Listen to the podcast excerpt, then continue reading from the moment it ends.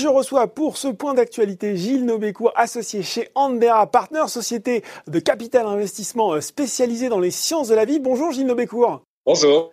Est-ce que, tiens, pour euh, les gens qui ne sont pas forcément euh, familiers de, cette société, Andera Partners, vous pouvez nous la décrire en quelques mots et puis peut-être quelques mots aussi sur le dernier fonds, un Biodiscovery 5, 5 sur à la fois ses spécificités, ses derniers investissements, son état d'avancement oui, alors appartient, c'est une société de gestion de private equity, effectivement, qui a été créée il y a maintenant une vingtaine d'années sous le nom d'Edmond Rothschild Investment Partners. L'évolution capitalistique de la société a conduit en 2018 à un changement de nom. Mhm. Enfin, c'est une société qui a, qui a 20 ans d'existence. On a quatre grandes activités.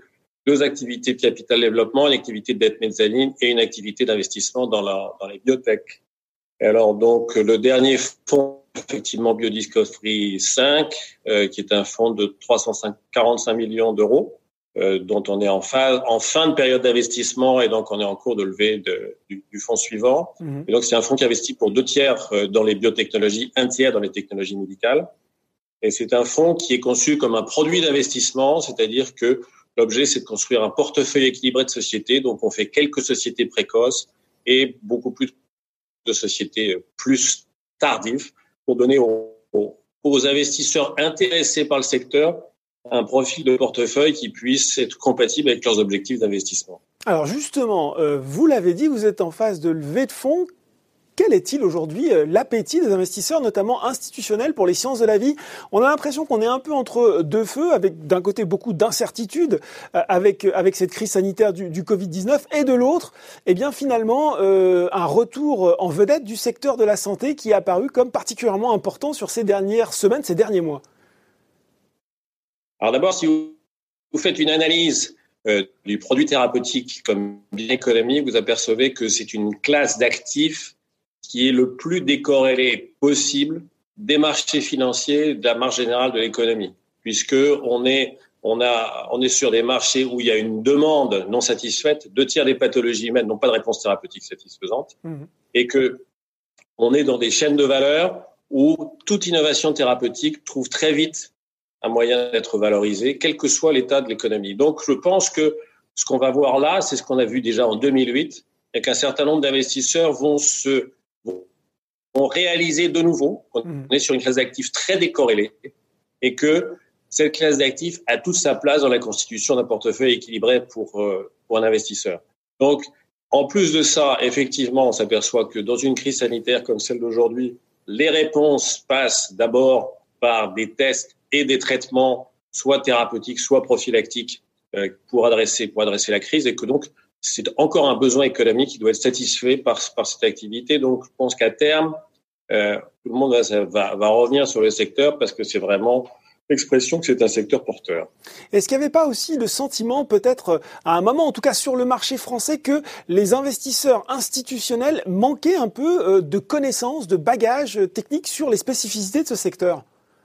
Oui, mais c'est un, c'est, un ensemble, si vous voulez. On a, on a un écosystème euh, en France et en Europe plus largement. On a un écosystème qui reste trop faible par rapport euh, aux analystes spécialisés qui peuvent euh, donner des analyses pertinentes sur les valeurs par rapport au nombre de valeurs qui sont disponibles. Et donc, de ce fait-là, les investisseurs sont assez peu euh, friands de ce genre de valeurs. Et, donc, et ceux qui le sont vont plutôt se positionner sur le Nasdaq que sur, que sur Euronext. Donc, c'est une espèce de, une espèce de boule de neige. Il faut qu'à un moment donné, on arrive à ramener un certain nombre d'histoires qui fonctionnent bien pour arriver à ce que les investisseurs aient plus confiance dans le secteur en Europe, parce qu'on en connaît un certain nombre, qui ont confiance dans le secteur, mais sur le Nasdaq. Et le paradoxe, c'est que vous allez vous trouver des investisseurs européens qui mhm. vont investir dans des sociétés européennes sur le Nasdaq.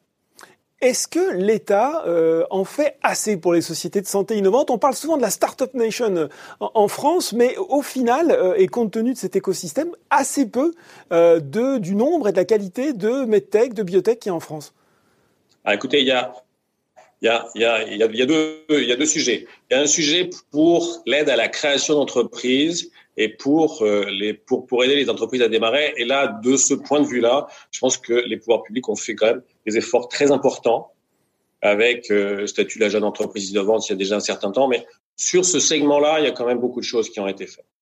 À l'autre bout du spectre, vous avez effectivement le fait qu'on n'a pas en Europe un marché euh, public des valeurs de croissance qui puisse rivaliser avec le Nasdaq.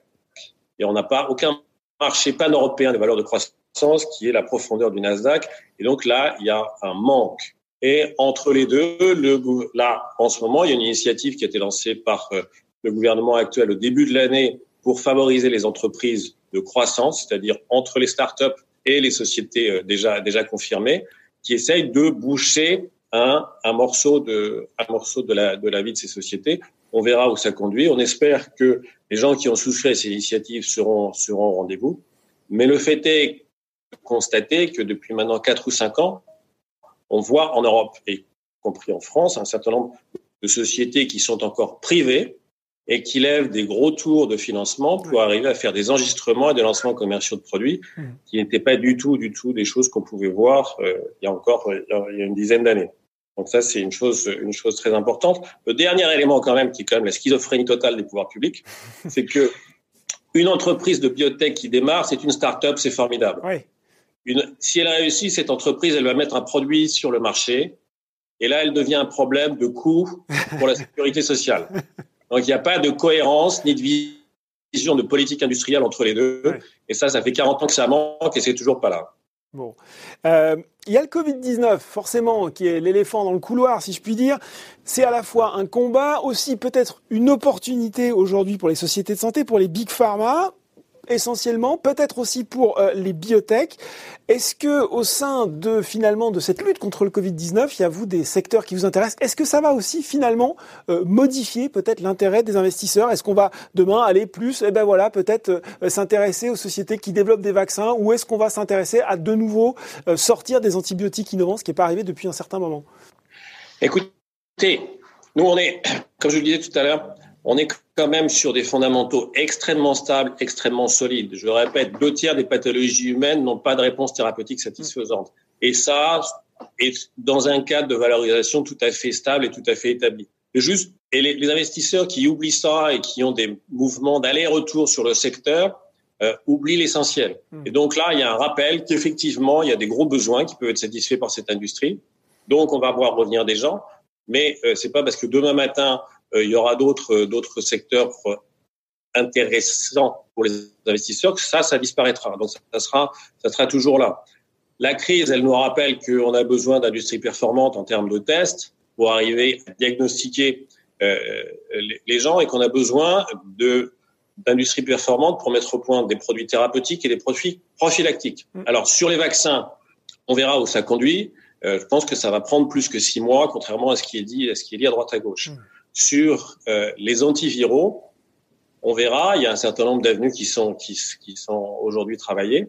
Ça sera des opportunités de toute évidence pour les industriels qui les mettront, les mettront sur le marché. Mmh. Mais ça ne doit pas, à mon avis, ni justifier une flambée du secteur. Mmh. Et à l'inverse, s'il y a des échecs de développement thérapeutique, ça ne devra surtout pas justifier une baisse.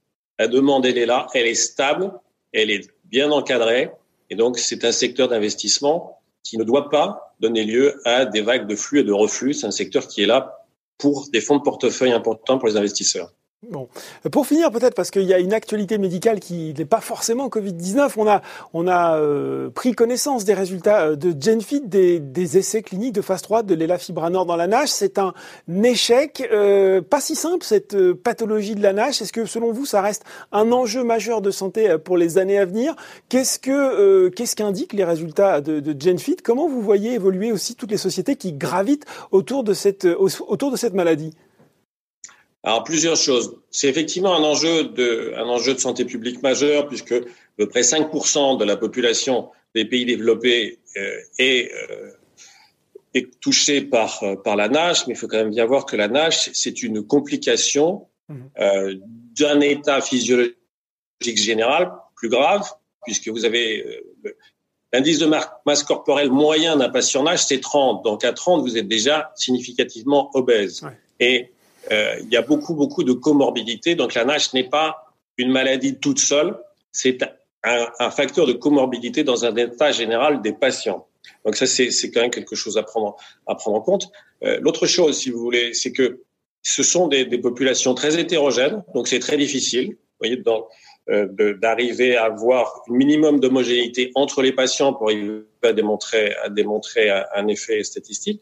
Et enfin, euh, vous avez parlé, vous, d'échecs. On s'aperçoit quand même, après une dizaine d'années de développement dans ce secteur, que c'est une maladie complexe et que si on arrive à maîtriser cette maladie, ça sera par des combinaisons de produits. Donc, c'est pas parce qu'un produit n'a pas fonctionné en monothérapie qu'il ne peut pas être positionné en combinaison d'autres produits. Je serais, euh, par exemple, la seule société qui devrait avoir un produit approuvé dans NASH euh, dans les mois qui viennent, qui Intercept. Intercept est en train de développer son produit principal en combinaison avec les fibrates.